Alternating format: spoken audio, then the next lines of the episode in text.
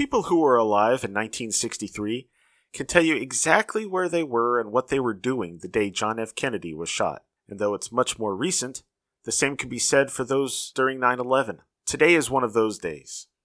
For this is the day that a Superman has died.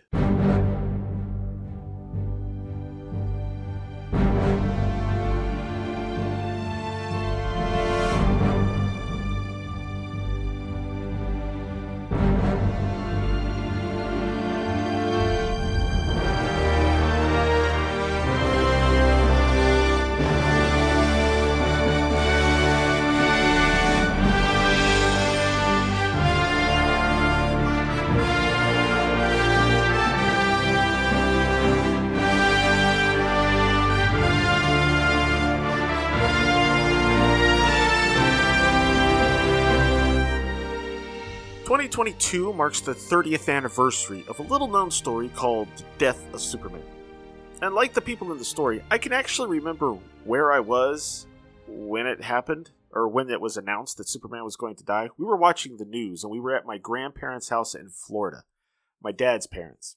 And I remember it because it was a rare opportunity for us to go down at Thanksgiving time. But I remember I was drawing or reading or doing something on the floor, and the news came on that Superman was going to die, and I just remember being, well, one surprised, and two, I was just like, nah, he's not gonna die. Now, I should point out that at this point, Superman was my favorite hero, although I hadn't read a ton of comics about him. Most of the ones I had read were pre Crisis comics, although I didn't know anything about the Crisis at the time. And the only time that I had actually seen Superman close to death in a comic book was uh, I was probably six, and we were in a comic shop, and I had picked up a copy. It has to be either the third or fourth issue of Dark Knight Returns, although it was just called Dark Knight then, and it involved.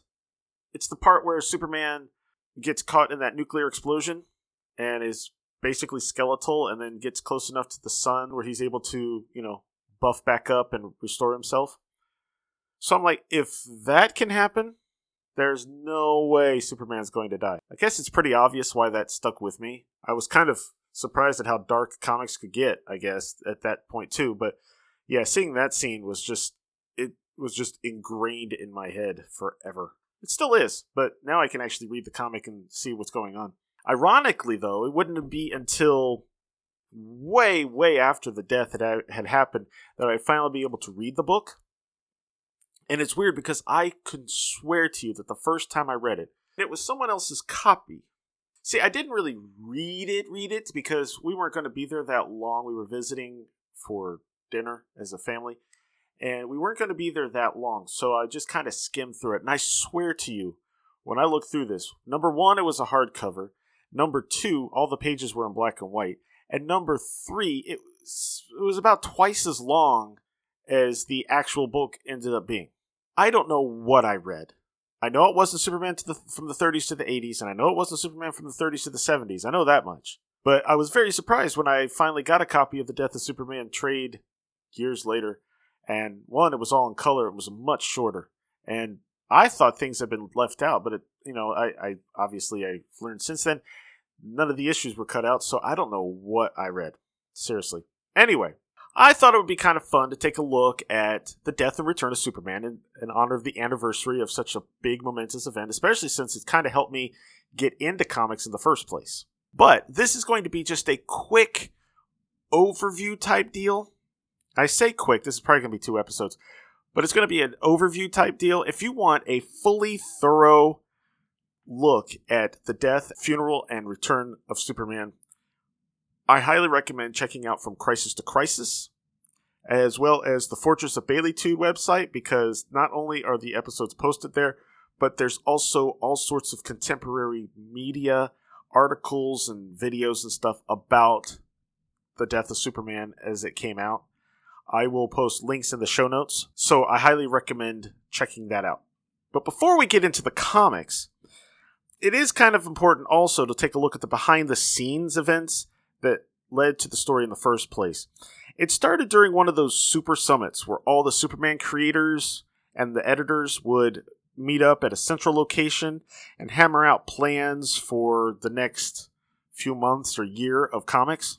Uh, for late 92 and early 93, there were two milestone issues coming up in quick succession uh, Superman number 75 and Adventures of Superman 500. Reportedly, the initial plan was to have the wedding of Lois and Clark occur in one of these, presumably uh, with them setting the date in Superman 75 and the actual wedding occurring in action or action in Adventures 500. Uh, however, there was this new show in production. Originally, it was called Lois Lane's Daily Planet, but then it became known as Lois and Clark: The New Adventures of Superman, and it was going to put quite a bit of focus on the romance between, well, Lois and Clark. So the comic creators they decided that it might be a good idea to hold off on the wedding and do something else instead. The problem is that they needed something quick and something fast. Now, when they were throwing out ideas, one of the things that happened was that Jerry Ordway, one of the writers and previous artist, he liked to throw out, let's just kill him. And this time, with not too many options left, they kind of went with it. So, that is exactly what happened. They hammered out the whole story. Uh, they ham- well, they hammered out the death and they hammered out the funeral and then they decided to take a quick pa- a quick pause and reconvene to figure out how to bring him back. Unfortunately, what this meant was there was not really any setup. It just kind of happens out of nowhere, which actually is kind of cool uh, because you know, unlike Doctor Who, who's which which sets you up for regeneration like for the whole season leading up to it or so. It seems like, at least in the current series for the most part, death is pretty sudden. And it's really cool that it ends up working out that way because, I mean, there was no preparation for this, either behind the scenes or in the comics. Uh, the closest thing we actually get to a setup uh, was the final page at the end of all four of the Superman books with a November 1992 cover date. Uh, they're all basically the same, with a mysterious gloved hand punching at a metallic wall. Uh, it was always somewhere else, unrelentingly, unstoppably, unbelievably. And every issue, more and more of this glove would be torn away as bony protrusions would grow out of the knuckles of this hand punching at the wall, where to the point where by the time we got to action number 683, the final panel showed the fist busting through the metallic wall and declaring that Doomsday is here. Now, despite reports at the time, these pages were the first official appearances of Doomsday. Uh, there were many claims that earlier issues, going as far back as the end of the previous big event, Panic in the Sky, had started laying the groundwork for Doomsday, but the last minute nature of this story meant that there were no plans for Doomsday when that stuff took place. A lot of people sold some of the more some of the older issues for a lot of money for that, and ooh, terrible. Anyway, the true story begins in Superman the Man of Steel number 18. Now, while most of this issue is actually just a su- typical Superman story uh, involving Lois investigating these underworld creatures, as well as Keith getting in the way, and Superman having to save everyone from the underworlders, that was basically most of the issue. As far as the Metropolis stuff goes, you would have no idea anything was coming. But the rest of the issue showed Doomsday and his disregard for, well, anything really, and his ability to cause destruction, including crushing a bird in its bare hands. anyway, I really like this because, like I said, it shows that death can come at any time. Superman has no idea that his killer is coming, and Killer doesn't even know he's heading towards Superman. That issue ends with a call to the Justice League. Now, at this point, there were two Justice Leagues Justice League America and Justice League Europe. Superman had been a member of Justice League America since shortly after Panic in the Sky, so this crossover does make sense. What doesn't make sense is the timing. Part 1 in Man of Steel ended at nighttime. It's very e- it's very clearly nighttime. Vehicles are shown with their headlights. It's even nighttime in Metropolis. But by the time we get to the first page of Justice League America's number 69, it's morning. How the Justice League has taken all night and still hasn't confronted the monster, or Superman doesn't know about it yet, is pretty weird. Also, how he hasn't responded to this re- problem is also kind of interesting. Anyway, the Justice League is apparently spending all night rescuing people from the rampage before finally deciding it's time to go after the big guy. Meanwhile, Superman is speaking at a high school in Metropolis. This is basically a nice introduction to the JLA in case you're just joining for this storyline. It introduces characters and Superman's idea, uh, thoughts on each of the characters, bringing you up to speed on why Guy Gardner is no longer Green Lantern and all this other stuff. We also meet this punk kid named Mitch, who's at a high school, I think in Ohio. And they're watching it on TV because I guess the whole country's supposed to be watching this report. And he he's more of a Guy Gardner fan. He's basically everyone's favorite. He's he's basically a lot of the other teenagers at this time period who were more into the anti-heroes like the Punisher or Venom or well Guy Gardner. During the interview, we also see Doomsday making very short work of the other JLA members, and all with one hand literally tied behind his back, by the way. It isn't until Superman's interview is cut short by a special bulletin about the JLA fighting Doomsday that he's even aware of a problem and finally rushes off to help. In Superman 74, Maxima rushes Blue Beetle to the hospital while Mitch gets to go home early because school closed early because of the danger. As a teenager written by adults, all he does is complain. Complaining about his crappy life, complaining about his mom not paying him enough attention and only paying attention to the baby, who, I don't know if you know this, requires a lot more attention than a teenager.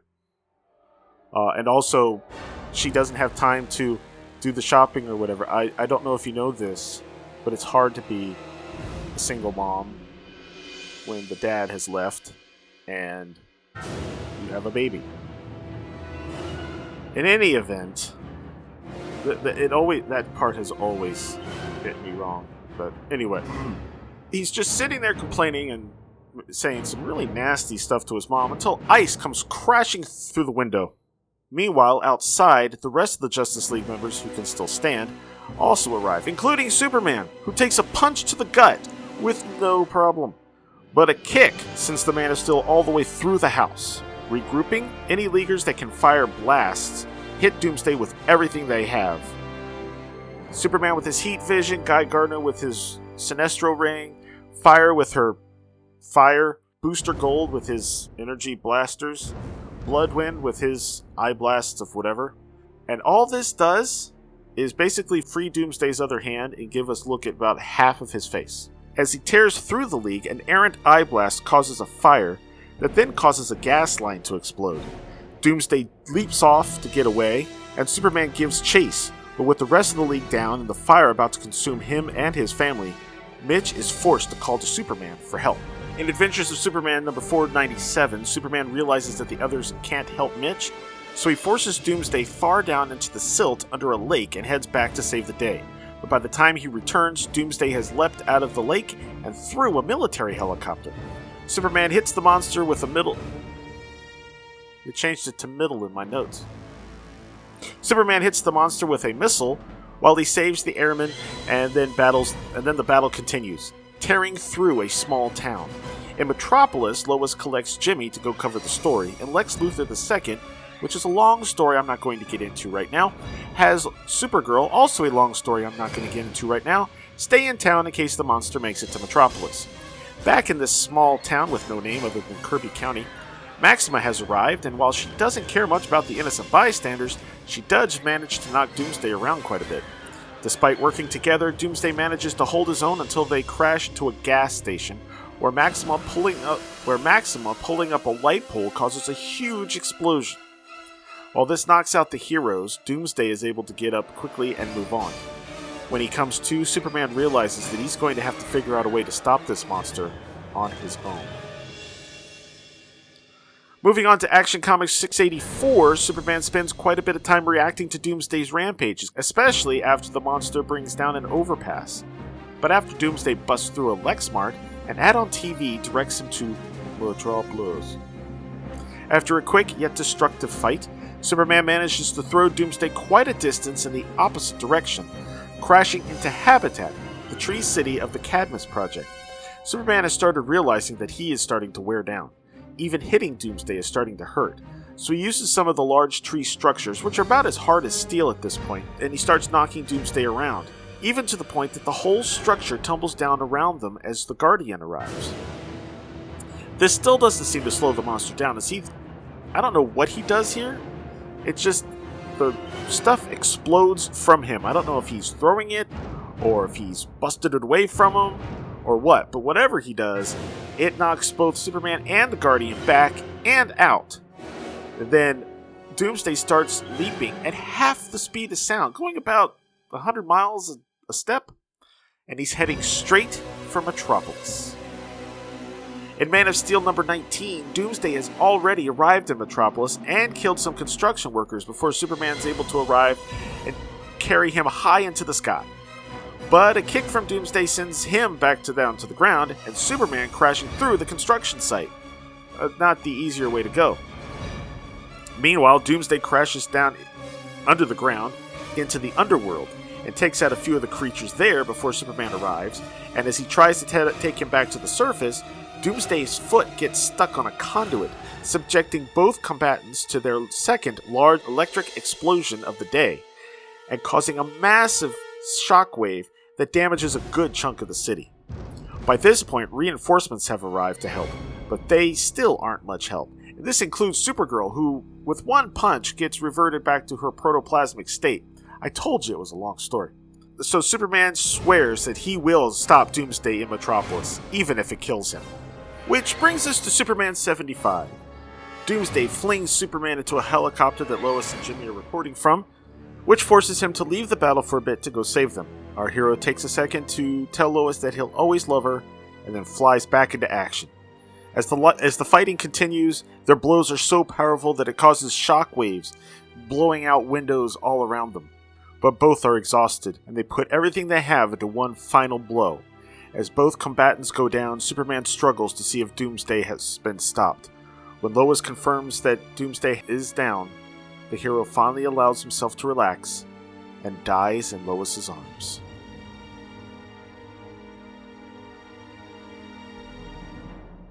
I will admit that I don't read this story too often. Uh, for one thing, it's not fun to watch your favorite superhero getting the snot kicked out of him, whether he or she dies at the end or not. It's why I even more rarely watch Superman Returns in its entirety. I'll usually watch up to about the time where Superman saves Lois and everyone from that boat. And then I usually will stop it there because I just don't like seeing, especially Lex Luthor, uh, beating the crap out of him. It's also why I rarely watch Superman Doomsday or, obviously, The Death of Superman animated movies. It's the same reason I don't read Knightfall too often or watch Dark Knight Rises. Actually, I don't watch Dark Knight Rises for many reasons, but that is one of them. I am so glad that I read this story after the fact so that I could read it all at once rather than having to wait slowly over the course of a month and a half to get to the end. My god. In any event, the death storyline is a fairly simple story, which makes it easy to skip over or skim through for the most part, as almost none of the ongoing subplots are really touched upon except for the Bloodwynd subplot in Justice League. It's also a fairly quick read, as each chapter reduces the panel count per page until Superman 75 is all splash pages. But to be fair, the death is mostly just the setup. The real meat of the story is the next part Funeral for a Friend, which we will check out next time. I want to thank you all for listening. I hope you have a wonderful week, and I will see you next time with more Superman goodness. Again, bye everybody. Thank you for listening to Charlie's Geekcast. Feedback for the show can be sent to charliesgeekcast at gmail.com, or you can feel free to leave a comment at the show's posting at charliesgeekcast.com. All images and music heard on the show are copyright their respective copyright holders and are used for entertainment purposes only. No infringement is intended. Charlie's Geekcast is a proud member of the Two True Freaks Internet Radio Network. Please be sure to stop by Two True Freaks to check out more great shows. Thank you again for listening, and good night.